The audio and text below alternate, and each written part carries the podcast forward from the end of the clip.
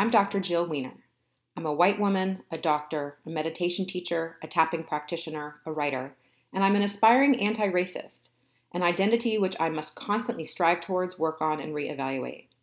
This podcast amplifies the powerful voices of women and men in all aspects of the anti racist space, from healthcare to spirituality to criminal justice, to provide a nuanced, honest, and educational examination of systemic racism. And I'm so excited. I have here Dr. Susan or Susie Lopez here. Um, Susie is uh, an assistant professor in the Division of Hospital Medicine at Rush Medical Center, where I used to work, and she's also the division um, uh, in the Division of Community and Global Health Equity, um, both in the Department of Internal Medicine. She has a degree in Latino Studies from the University of Michigan, and she completed medical school at the University of Illinois in Chicago and did her internal medicine training at Rush. She's passionate about recruiting and training learners to meet the needs of Chicago's diverse patient population. She serves on the Executive Admissions Committee and its diversity work group for Rush Medical College. As a resident at Rush, she became involved in diversity and inclusion efforts, and as faculty, now serves as the diversity officer for the Rush Internal Medicine Residency. She seeks to support learners who identify as underrepresented in medicine as the diversity officer and as a faculty advisor to the Latino Medical Student Association. Uh, Susie, thank you so much for joining. So happy to have you here. Thank you. I'm excited, nervous, excited. Awesome, awesome. I'm I promised. this is funny because I'm like I promise I'm not scary, but that's what I used to tell. that's what I used to think with my med students, and I think they were all scared of me. This was my like pre-meditation days, and I was known for being pretty intense. So um, that that changed once I started meditating in 2011. But um, I was like, I don't understand it. I'm so nice. Um, anyway, so hopefully I won't. Hopefully it will be a lovely experience. Um, and it's so interesting because you were you were at now at the institution where I was, and I left in 2015, and you started 2016. 2016. So we did mm-hmm. not overlap at all. Yeah. Um, but you've already accomplished so much, and and my uh, former colleagues there uh, rave about you and and have said such wonderful things. So I'm I'm just really so excited to um, to start really having the continue having the discussion about um, diversity, equity, and inclusion in healthcare um, and in medical education because it's it's I think a lot of people don't realize a lot of non-minority people don't realize how much systemic racism there still is uh, and continues to be within healthcare. On the on the like patient care side but then also in the you know recruitment and um, and healthcare professional side as well yeah, definitely. Um, I actually caught up with Grey's Anatomy last night, and mm-hmm. they I love Shonda Rhimes. So she actually had um, one of the characters, Jackson, came from like he, he's biracial and he comes from a from a very wealthy family, but he actually leaves to actually because of COVID goes to um, back to Boston to kind of like revamp the, he wants to try and revamp the entire medical system because of all those systemic injustices that he just didn't realize were impacting his community so much. So it's just interesting to finally see and very exciting to kind of see it come to the forefront. Yeah absolutely. Gosh i, I watched randomly one episode of Grey's Anatomy last month when i was in chicago visiting my niece and nephew and my sister. Um, but haven't seen it in years. It's season like 17 or something. So I'm I'm I'm glad they're um, they're addressing this. Um, so can you talk a little bit about your background? That I know I remember you you've said that you sort of ended up in this role a little bit by accident. Um, so can you share a little bit more about your background and yeah um, so I think, and this is why I like to talk to a lot of students, especially from um, who identify as underrepresented in medicine, because one, they don't see a lot of us that, a lot of people that look like me in my role, but also sometimes you see a doctor and you're like, oh my gosh, you're so accomplished. And they think that success is like a linear process. Mm. When in fact, I was just like, no, I had my own struggles. So, um, uh, at undergrad, I went to the only out of state medical school that I had applied to, which was Michigan. My family was not happy about it. Mm-hmm. Um, I knew I, want, I wanted to be pre med. Um, I didn't, I had some own personal issues. So I had some trouble processing the sciences and the math. Um, and I, I got to the point where my advisor was basically saying, you, you probably shouldn't apply to medical school. Um, you need to switch careers. You need to switch um, out. So I had to decide. I was like, okay, so I'm the first person in my family to go to college. I'm not going to go back home without a degree. So what what did I really enjoy? and what did I do well with? And that was Latino studies. And so I still kind of tried in the background to take a science course or two. Um, but I, I, focused on the Latino studies and it took me a little longer. I did the five year program. Um, and so I, I, absolutely loved it. I learned about, you know, you took courses within the Department of American Culture. So I learned about Asian American culture, African American culture, the history. Um, and so it was really eye opening because I knew about my culture, but I didn't know about everyone else's culture. Mm-hmm. And just to hear a lot of commonalities of the difference uh, of the different, I guess, you know, institutional issues that the, these groups deal with. Um, and so then afterwards, after I graduated, moved back home to Chicago and decided I was like, okay, do I really want to do medicine? I need to figure this out because I know it's going to be a huge commitment and I'm going to have to figure out how to take those classes in order to get there. And so I took a part time job at Lurie Children's doing research. And within like the first week, I was like, yes, I absolutely love this. I got clinical exposure, I got uh, quality improvement exposure. And so I basically, that part time job turned into a full time job which then I during in the evenings after work I would go take those courses at one of the universities here in the city. So it took me a while to finally finish those prereqs and then finally apply for medical school and then get in. Well, actually apply for medical school, get offered a post-bac position, and then that was a one-year post-baccalaureate program and then do medical school. So it's a very roundabout way, but when I say that things are very I wouldn't say serendipitous, but it's just interesting to me that everything that I went through, going through Latino studies and then medicine, and then having it all kind of come together now in the work that I do with the students, with the community, it's just, it's kind of one of those things where I was, someone had asked me about a year ago um, at one of the protests, the the White Coats for Black Lives protests. They're like, "Oh, you know, I thought you wanted to do a fellowship." I was like, "You know what? I'm where I need to be. I feel like where I'm I'm at where I need to be. I love that. Um, and I, I didn't know that about your your I mean to, to go from having difficulty processing math and science, which is all you have to do for pre-med. I mean, that's literally all you do. And then getting that advice from your and, and that might have helped you then do it later and get better grades or however, but like to then say i don't care. I'm going to do it anyway and make it happen in your own way. That's just such a testament to your perseverance and passion. I think that's so impressive. Yeah yeah. I, I think um i mean it's interesting because in my mind i was like you know I, I just had to do it and it was really hard. I'm not going to lie it was hard. Um, but i think it also gives me an opportunity to tell students who, who maybe are struggling yeah. or having concerns about applying to medical be, be, being like or even when I sit on medical school admissions, I tell my colleagues, I was like, you pro- you would never admit me. You would never admit me, but I'm here and I'm going to advocate for those students that, you right. know, maybe they had bad grades, but maybe they also had to work. Maybe they didn't have as many uh, volunteer opportunities because right they had to work and help support their families. So it's trying to be very holistic about the approach. Yeah. Um, yeah, and it, it's like doesn't tell you how good of a doctor people are going to be, the grades and the MCAT scores, um, but it's very easy in that culture to get really caught up in that. And so I think they're so lucky to have you what was it like? So when your advisor was like this may not be the best option for you do you feel like that was as i've heard from a lot of people a lot of physicians that i've that i've interviewed they were told by advisors in med school uh, in college not to apply because they were black. Like they were like oh you could be a nurse or you could be a you know and nothing wrong with nursing but they were like you are not going to be able to be a doctor without even really considering their grades or or who they were. Do you feel like that was your experience with that advisor? Um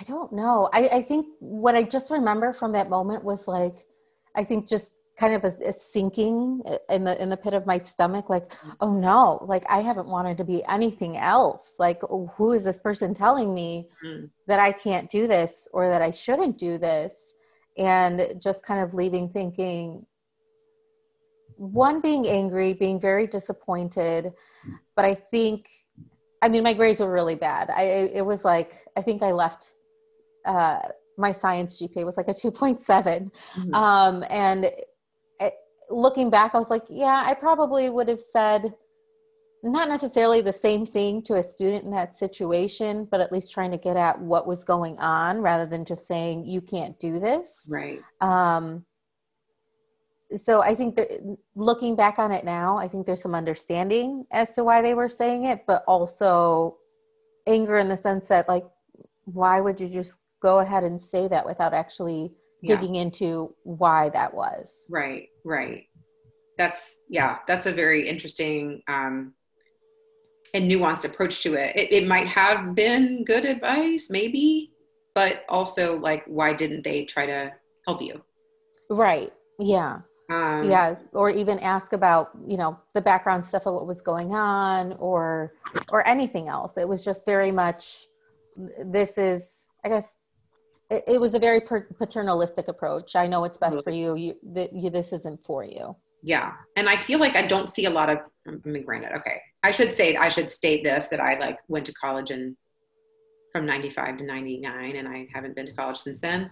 But like, I feel like from my story and other people, there's not a lot of advocacy for these pre-med students who are trying to go through this. It's like, oh yeah, this, that, this, that. But like, if you're not making some ridiculous grade point average, which for anyone listening who isn't in medicine, like you're kind of expected to get like at least a three five probably in your in your science courses. I mean, I don't yeah. know what they're saying now, but like yeah, I mean the, the number that yeah. I'm hearing from undergrad students or even I have a younger cousin who wants to be pre-med and she's like, Yeah, they told me if I don't have a three point seven, I shouldn't even consider it. And I was just like a three point seven. Oh what like that's that's almost near perfect. How does anyone do that? Right right and then that determines your worthiness as a human being and mm-hmm. your, your ability to help other people as a doctor of course when you're you know 19 years old and taking organic chemistry classes so yeah so anyway so for anyone listening the you know the who hasn't been through the pre-med process it's it's really grueling and you're kind of told from the you're kind of just beaten down from the very beginning i feel like at baseline at baseline as a as a um, in any identity. So then adding to that any sort of marginalized identity um, is going to just multiply that or, or exponentially increase that. So, um, and it's so interesting because I was a religion major in college. I, I was pre med in college, but like, I was like, ah, and so I ended up doing much more, you know, obviously I, I don't practice anymore and I do meditation and tapping in addition to my anti-racism work. So it's always interesting to look back and and knowing that you did Latino studies and that now that's become such a part of what you're doing as well. Yeah, yeah. No, it it very it's I guess the way I would say it just feels like it's come full circle. Yeah. So how how did you get as I really want to make sure we talk about the why what you're doing is so important and why there's such a need for the work that you're doing in medicine and, in diversity, equity, and inclusion and anti-racism. Um, can you talk about, if, if you're open to it, some of your experiences going through your medical training? Because at Rush, I mean, I, I taught there um, for 10 years and I felt like it was very diverse in terms of there's a lot, a lot, a lot of Indian students and some Pakistani students, which I loved, and residents um, maybe more in terms of the tr- in residency, maybe less in the terms of the medical school. Um, in the residency, very few Black residents and very few Latinx residents. There were there were some, but like it was majority white and um, South Asian. So can you maybe talk a little bit about your experience in your training? Yeah. Um, so I think I was lucky to go to the University of Illinois at Chicago because I felt like it was almost our own little diverse bubble. Um, lots of non-traditional students. I mean, my classmates that we kind of clung on to, I mean, some have had marriages, divorces, they had kids, uh, previous careers. And so those, that was the kind of group that I st- held on to because I had had my previous career in research. Yeah. Um, and then, um, so I felt like that was kind of a bubble. And then when I went on to residency training, I think I kind of left that comfortable bubble where I saw people from all different walks of life.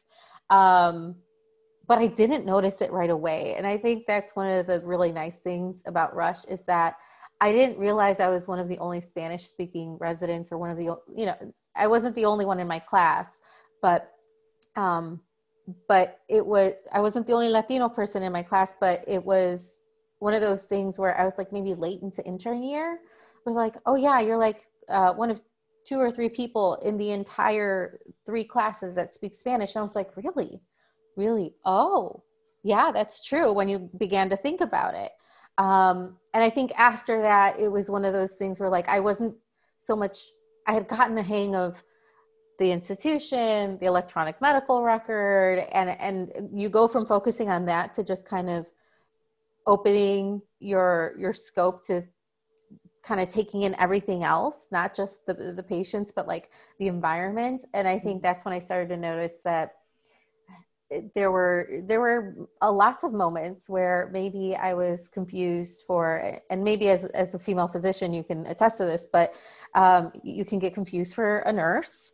Um, that happened quite a bit, but I was in a I was in a women in medicine conference and um, sitting with one of my co-residents and we were in a workshop and we were talking about differences of microaggressions and um, intersectionality. And i was just like well you know as a i understand that sometimes you all get frustrated because you may be talked down to because you're a woman in medicine. I was just like but i'm a woman of color in medicine. I don't just get confused for the nurse or for for the x-ray tech i walk into a room i may be wearing my white coat people are asking me to remove their tray? When are they getting their meal? Am I here to clean their room? And I have to just say, I'm your doctor.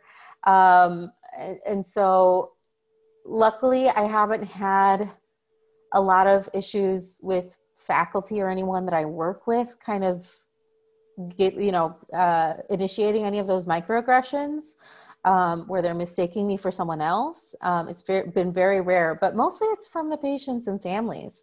Um, and the reality is they just don't see people like us um, in that role. And so you just have to reinforce it as much as you can.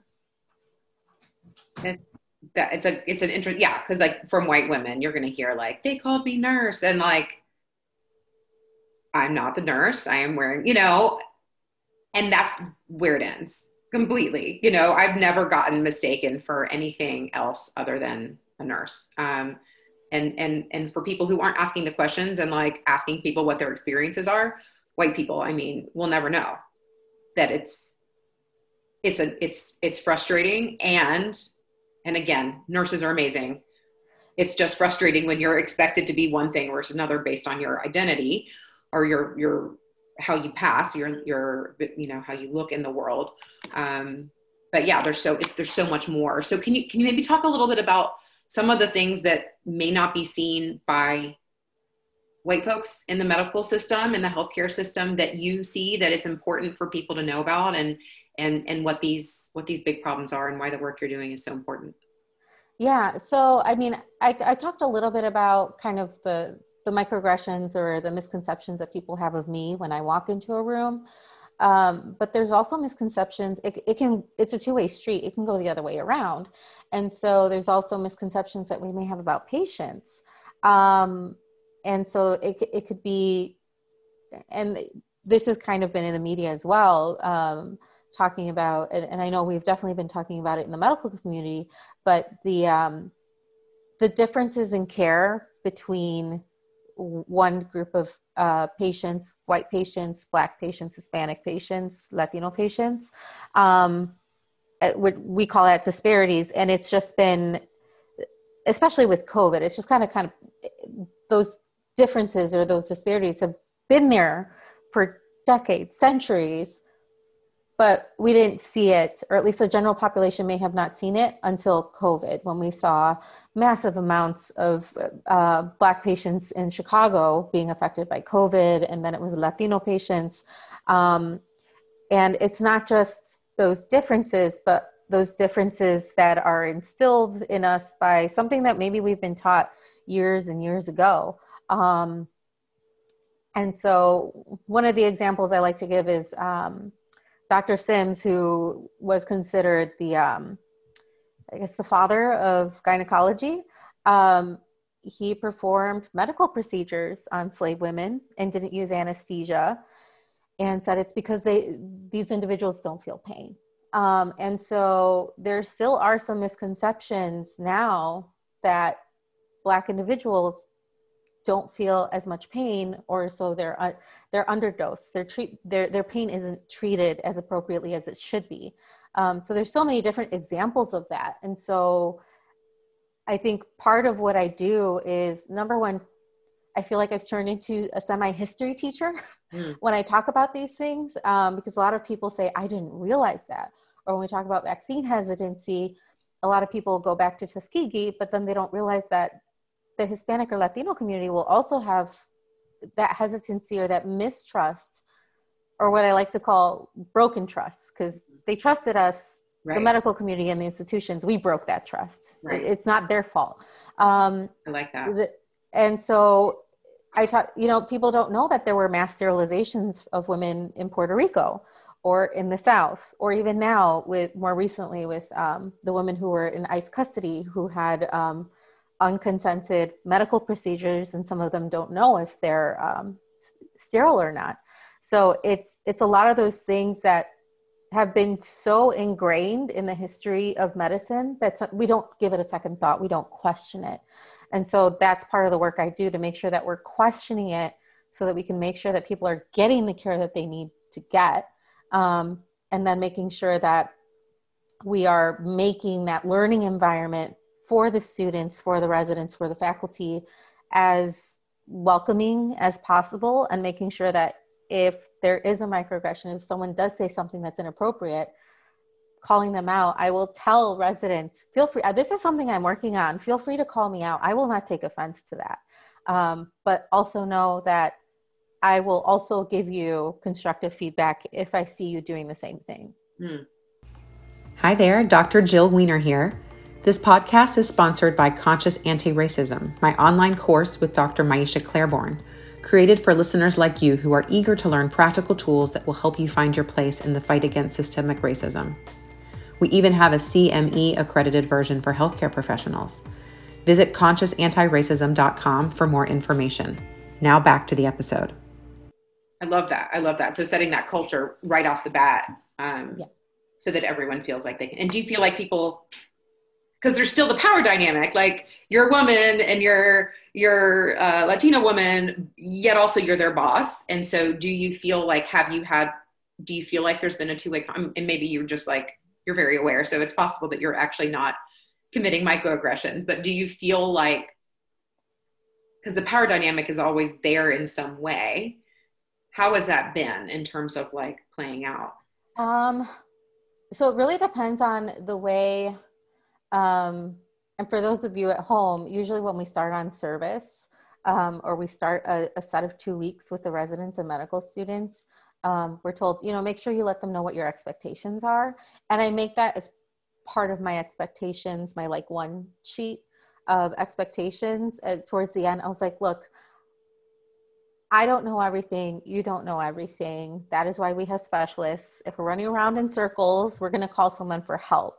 Um, I am working on this and I am happy to receive that feedback um, because we all have it. And then I'll give like an example of a microaggression that I committed. Like I was talking to, uh, you know, a friend and I, I made a comment about how, you know, we were both Mexican and he said, no, I'm Ecuadorian. I was like, well, that's an assumption on my part. It right. happens. We, we all yeah. have bias. We all do it. We all do it at different levels we just need to be very conscious of it. So kind of giving that example of how like i even do it guys. It's totally okay. Um, it happens as long as you're learning and kind of working towards understanding what that bias is and addressing it and trying to not necessarily reverse it but kind of be very mindful about it. Um, that is the goal as long as they're being mindful about it. And so far i would say they've been pretty receptive. There I, I still sometimes feel like they hold back if I'm when I when I do that feedback session. Um, like at week one, at the end of the first week, at the end of the second week. Um, but I also specifically ask about it. Not just what feedback do you have for me? How can we help you grow? But also, do you have any specific feedback for me in regards to the learning environment, in regards to any microaggressions? Because if you don't ask it, they're not going to tell you. Yeah. That's really that's a really good. And that's it's so like something that I didn't even consider to talk about. I left medicine in 2015 and I didn't really start paying attention to any of this until after I left. And so I look back like with my head in my hands, knowing like with compassion for because I just was ignorant. You know, it's not I don't want to say I didn't know better because I should have known better and I should have, but I wasn't yet at that point where I did and I'm quite sure I microaggressed a lot. And even though I thought I wouldn't have been doing that, um, so I love that that's being incorporated more now, and that people like with your knowledge and your experience are there to help foster that culture. Yeah, yeah, and it's um, I will say I think more and more of us are doing it, and I think it comes down to sometimes we know what we want to do. We know what the right thing to do is. We just don't know how to do it hmm. or what the actual next step is. And so kind of talking about that with um, the students and faculty. And i will say some of the best learning i've done has been with the feedback from students especially in regards to that because honestly they're they have like their hand on the pulse of everything that is going on everything that we should be knowing or should be mm-hmm. hearing about and so sometimes i feel like they're so much further ahead than we are and there's so much learning that can be done on that side too. I love that. That's it's it's so refreshing to hear that the like the youngst the youngsters are um i love that word and i have a friend who um she grew up and she actually worked at rush with me and she grew up in puerto rico and she speaks like perfect perfect like her english is amazing and she's like funnier than me in English. You know, like she's just like, but she's she occasionally would say words where I was like, eh? so she would say youngsters as like, you know, for like for kids. the students, yeah. But it was just a very formal word, and I just always found that like very um, charming, and I loved it when she said that because that was like the word that she earned for that. She learned for that, and I always sort of say it ironically, but um, yes, the youngsters. Um, so that's that's amazing. Um, so so what what still needs to be done? And what are you working on now? I mean you have you you're wearing a lot of different hats in within the dei space um, in your work. What what lights you up the most and what needs to still be done? Yeah um what lights me up the most i think is working with the students and helping them feel supported. Um and so actually recently i added another hat. And so um, i'll be di- uh, director of diversity and inclusion for gme so i know i've done a lot of work with uh, so graduate medical education. Wow that's a pretty one listening. That's graduate med- medical education. That's mm-hmm. like all of the residency programs within an entire institution. That's not just internal medicine but like that's like pediatrics and surgery and and OB-GYN. So that's like a really huge position. So the, congratulations, Susie. Thank you. Yeah. So a lot of the the work that I'll be doing, I've learned a lot through working through medical school admissions and taking a holistic approach. I've learned a lot through working with the internal medicine program, and I'm so grateful for the internal medicine program. I'll still be working with them, but the just the amount of freedom um, that they've been able to give me to do the DNI work, but also to give them feedback on how to reach out to different groups of students, um, how to get to those students, eh, to talk about the recruitment, but also the retention, because you can recruit everyone you want, but if you can't keep who you have, right. there's no point in recruiting. And so taking that work and then kind of giving that information being I'll, I'll be a source of support for those program directors for all those different residency programs to make sure that we are being holistic about review, but also that we are recruiting and retaining that talent that we have and hopefully keeping them on as faculty when they finish. That's amazing. I love that. I love that you're in that role and that they're being, I, I, I love Rush. I mean, when I was there, I found every organization is going to have issues, but I remember feeling like when I got there, like we had all sorts of international um, medical graduates, who came and were incredible.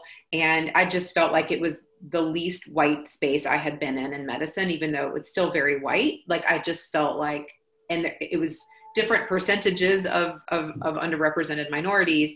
But um, I felt like I just met so many different people from different places and different backgrounds. Um, and I love that they're giving you, a lot of people get put in those roles and they don't get any resources and they don't get any um, uh, freedom to, to do what they think needs to be done.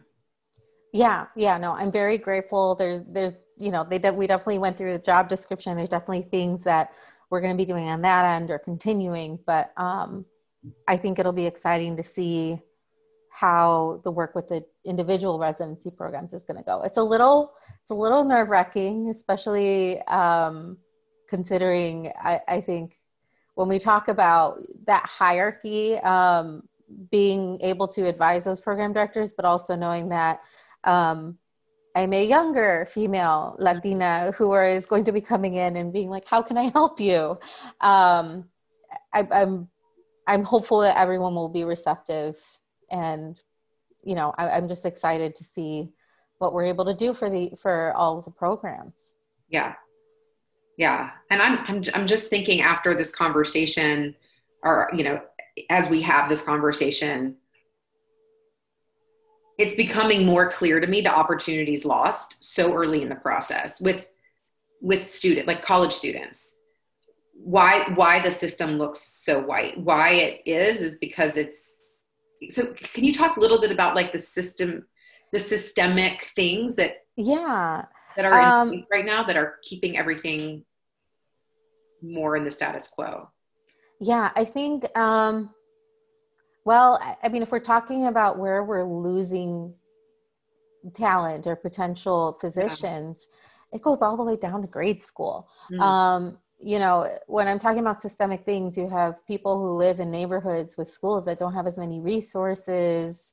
Um, they don't see people that look like them in these roles. Um, so they may their schools hopefully will have a career day, but um, you know they, they may not have access to those opportunities to go see doctors, to to go to the anatomy lab. Um, through programs like uh, what we call pipeline or pathway programs um, is the term we're using now um, but basically programs to kind of give them early exposure um, to this to the careers in the sciences um, whether that's nursing pharmacy dentistry uh, veterinary medicine uh, medicine for humans um, they, they don't get those opportunities and so we lose people through um, that leaky uh, pathway and then same thing in high school. Those students go on to different high schools that may not have the same resources. Um, students are told, even at the high school level, um, they may be working by that time um, to help family out, but they'll be, you know, they may be told you shouldn't go to college or maybe just go to community college. Um, community colleges are great. Um, just sometimes students don't always make it out into the university level or finish their pre-medical prerequisites to get to the point where they can apply um, they may not have access to those same opportunities you know if uh, one individual's family is very wealthy and that person can take an unpaid internship that person who has to work to help support family or themselves doesn't have that opportunity doesn't have that luxury. Um, and then you get to residency um, or even medical school where you're taking out so many student loans um, to and on top of it still paying for exams and licensing. It's just um, one it's a very expensive career. It's a very long career. It's very grueling. Um, but the support for students who usually come from white middle class or upper class families is definitely not going to be the same opportunities that individuals from who are underrepresented medicine black latino um, asian american they, they may not have those same opportunities or resources to do those things. Um, and so then by the time you get to residency or by the time you get to people who are working in medicine then you're left with 5% of physicians are black 5% of physicians are latino and so it, it, a lot of times when you go through all that training, we've been talking about this training where it's all math and science, you may not learn about cultural history or the history of segregation or all these other things that have impacted these communities. So then you have a total of maybe 10% of your physicians that are Black or Latino, and then the rest maybe come from more privileged areas who may not understand the communities that they're treating. And that's where you may, or they've learned things that, that historically we just know now that we're, um, I think historical things like whether it's how we calculate how someone's kidney functions or the pain levels, anything like that, uh, that that those patients may not be getting the best treatment possible, even though we think they are, but it's because of things that we've learned all along that entire pathway. Yeah. Um, so it's the goal is to make sure that not just the students and residents are getting that information about the history, um, the discrimination, that kind of systemic. It, it, gets so ingrained. That's why we call it systemic, all those misconceptions. Um, but that the faculty are also learning it because I know if I didn't go through the education that I went through with Latino studies, I wouldn't have known this information either. Yeah. Um, so making sure that everyone is aware of this information um, and that we're getting more individuals from that are underrepresented in medicine to come to medicine so that we can also just overall just be ready to care for a very diverse patient population. Yeah. It's so it's i, I love thank you so much for that because that was such a broad scope and and i want to just like take a little bit of permission to center myself for a minute because as you're saying all of that i'm i'm contrasting it with my own experience as like you know humans do but like because because like i worked my ass off to get to medical school and i worked and, and please know i'm going somewhere good with this. And i like worked my ass off in medical school and residency and it was really hard and it was all these things. And i think a lot of people think like i deserve to be here. I worked hard. Like i didn't get any of this easily. But then i think about like i went to a really expensive private school from basically pre-first until 12th grade. Um, I grew up in a family of doctors. I was expected to go. There was no, there was ever no any, never any question of me going to college or not. Like that was just something that was going to happen. And for generations in my family, it had been happening. I, you know, my parents were able to pay for a um, an SAT prep course. Um, I don't even know if they're using SAT anymore. Maybe ACT now, but SAT prep course. I went to college, a private university that my parents paid for. I worked really hard, but like I was, I, I, and I did some work. I did work while I was there, but it wasn't like my life depends on this. It was like for extra spending money. Took an MCAT prep course. I'm going through as a white woman, so people aren't like, oh, you shouldn't, you know, like there's all this stuff. And I'm not learning.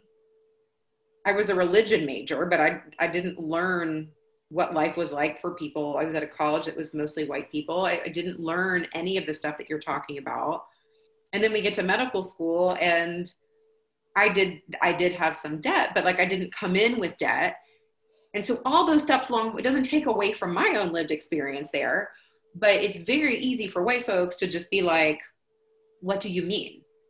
Med school's hard, get over it. Or like, you know, oh, and and because of my my family doctor connections, I was able to get a really great like summer job or a family friend let me work with him for the summer so I could like have experience and he wrote me a letter of recommendation. So like that stuff too it's like the connections and all that. So i'm just i'm trying to like put the pieces together or like really really hammer home what you're saying is that it's like a different it's a totally different lived experience even though some of the steps might look the same.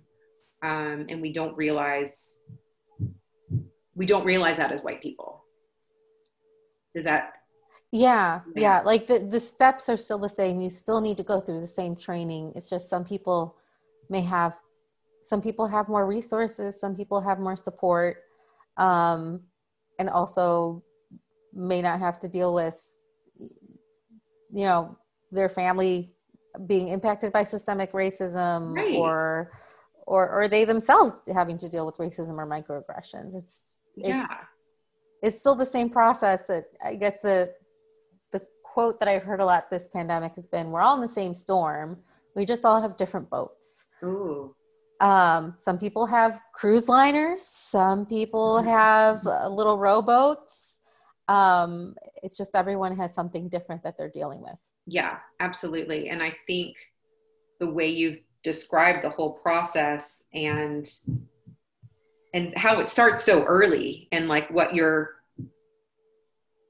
expected what's expected of you and what's what's shown to you and what you see and experience um it's it's just uh, you know because a lot you know you hear like white men oh it's not fair like i'm getting persecuted against. No you're not.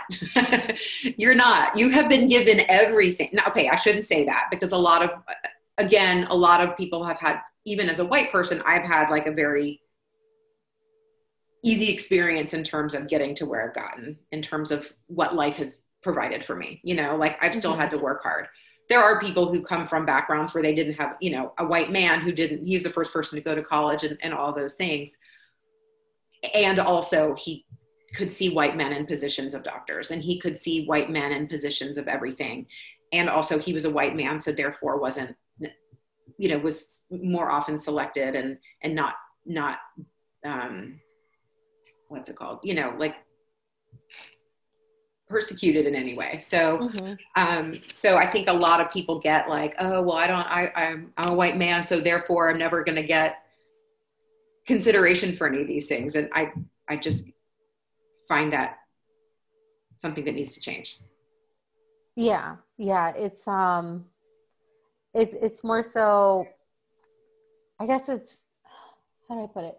Um I guess it's an issue of like meritocracy, like who who merits, who mm-hmm. earns, right? Um, what should be there, and um, the reality is when you look at hiring practices in any business, um, men will apply, white men especially will will apply to positions. Maybe they don't have all the requirements that are listed on that mm-hmm. job description, but they will go for it.